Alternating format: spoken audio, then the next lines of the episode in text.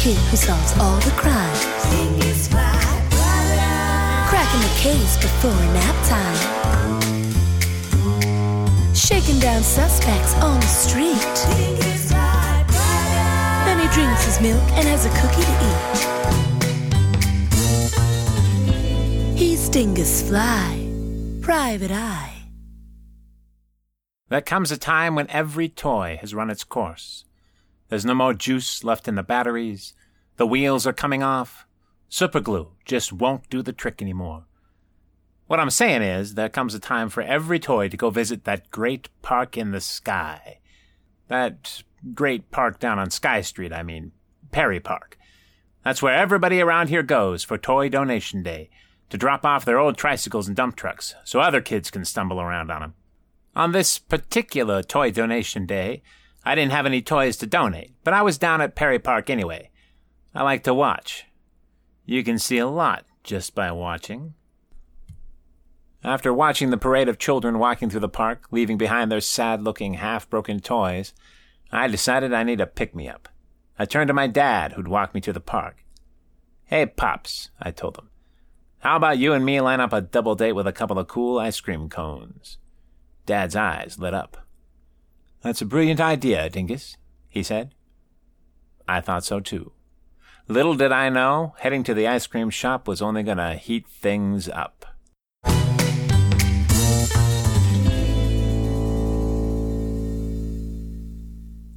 By the time we got to Ninkum Scoops, the line was already halfway around the block. As Dad and I took our place at the end of the line, the kid in front of me turned around. I recognized him immediately. It was Big Frankie from the park. Dingus, he said with a smile. How you doing? Good, Frankie, I told him. I'll be better with an ice cream cone in my hand. Say, Dingus, he said to me. You're just the guy I'm looking for. I haven't seen my bobblehead all day.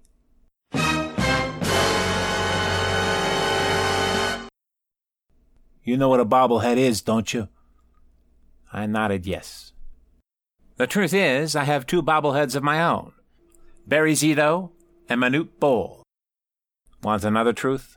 I have no idea who those guys are. The bobbleheads were gifts for my pops. Think you can handle one more truth? I don't really get the whole bobblehead thing. You can't play with them. You're just supposed to look at them as their heads bob up and down. Seems goofy to me. But Frankie was pretty upset about his missing bobblehead.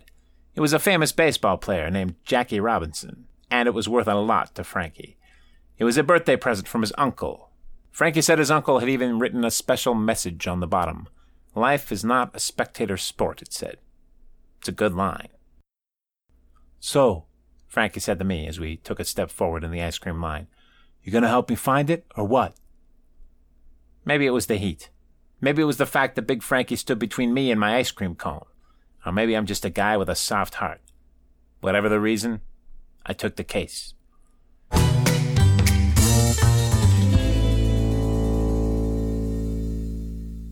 Turned out, Frankie had a good lead on where his Jackie Robinson bobblehead might be, in the hands of a certain kid named Dirk Grubstaker.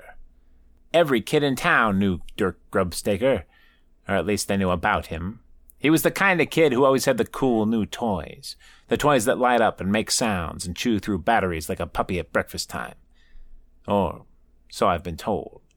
The truth is, I've never been over to Dirk's house, but he and Frankie were friends.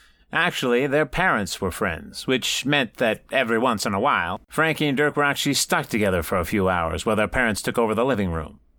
It turns out the Grubstakers had been over to Frankie's house for dinner the night before I saw Frankie at the ice cream shop. And Frankie and Dirk had just about torn Frankie's room to shreds, looking for things to do while their parents ate the world's slowest dinner. So Frankie figured Dirk must have taken Frankie's bobblehead. There was only one way to know for sure, I told Frankie. I had to pay a visit to Dirk Grubstaker. Frankie wanted to come with me. At first I said no, I work alone, but something told me it just might come in handy to have Big Frankie at my side. Okay, I said, you can come along, but just remember, I do the talking.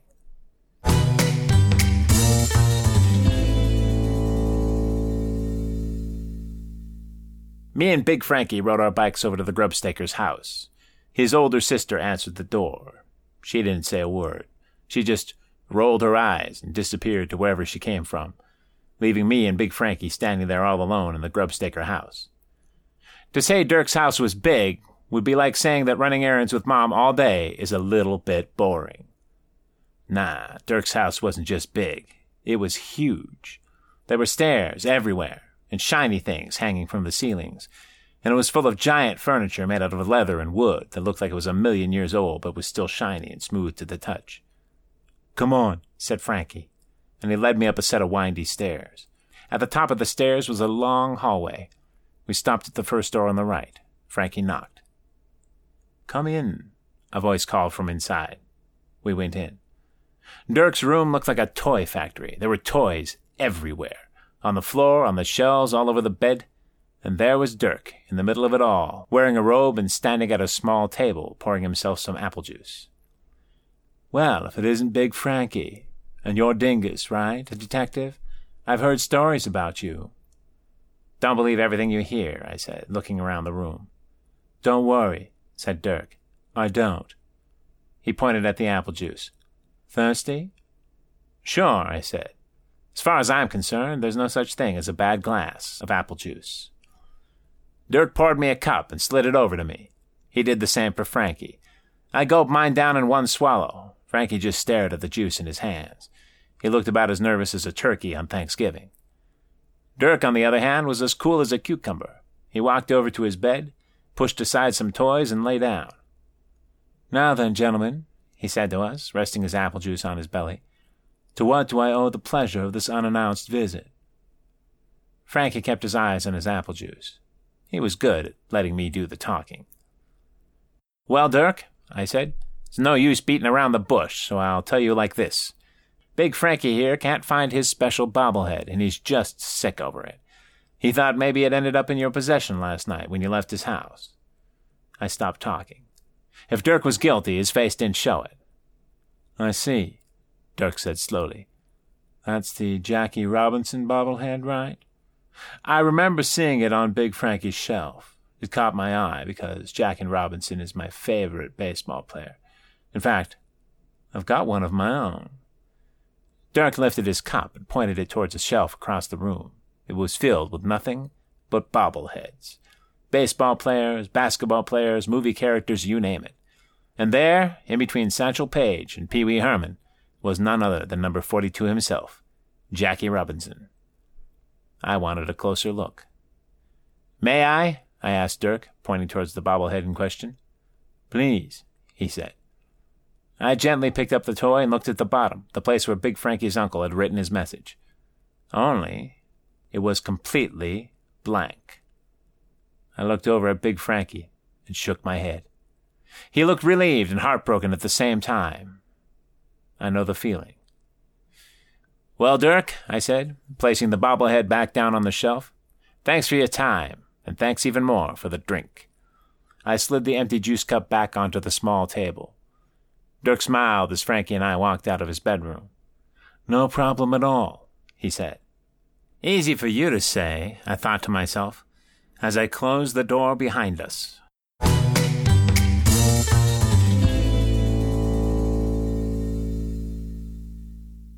Me and Frankie jumped on our bikes and hit the road. I had no idea where we were going, but we were getting there fast. Frankie spoke first. Sorry for wasting your time, Dingus. Uh, what do you say we head over to Perry Park and check out all the toys people donated today? My mom dropped off a whole box of stuff this morning. There's an old magnifying glass in there you might like. I hit the brakes and came to a skidding stop. Wait, I said to Frankie. Your mom dropped off a box of toys this morning? Yeah, she always does that on Toy Donation Day, Frankie replied. Why? I tried to spell it out for Frankie. Didn't you and Dirk tear apart your room last night when his family was over for dinner? Yeah, said Big Frankie, still not putting the clues together. I had to spend all morning cleaning it up. So what? So what? I said to Frankie. Come on, you big lug. I think we may have just cracked this case.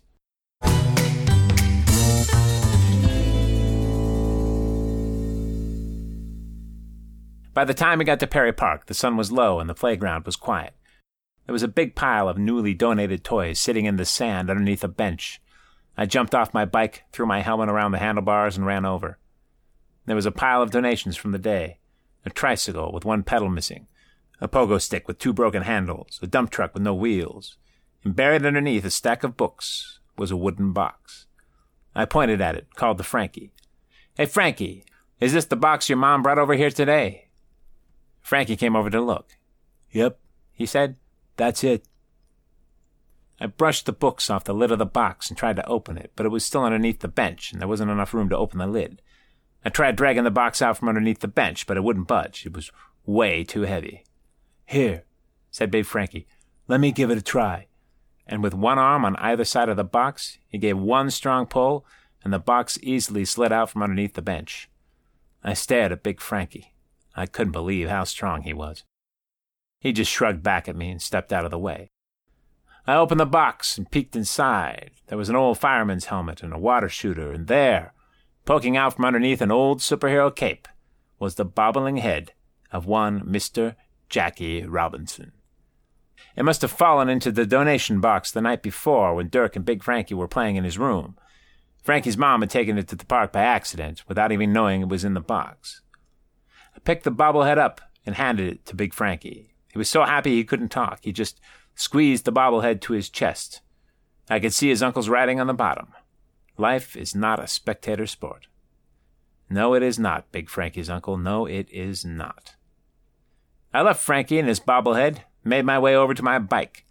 As I buckled my helmet, Big Frankie called out to me. Thanks, Dingus.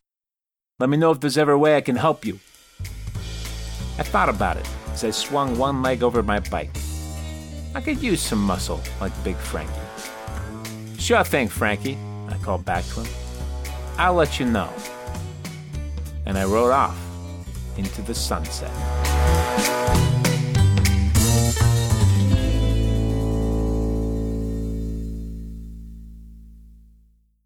This is not a tale on a dog or a cat. This is not a tale on a whale or a bat. This is not a tale that shivers when it's cold. This is just a tale untold. Tales Untold.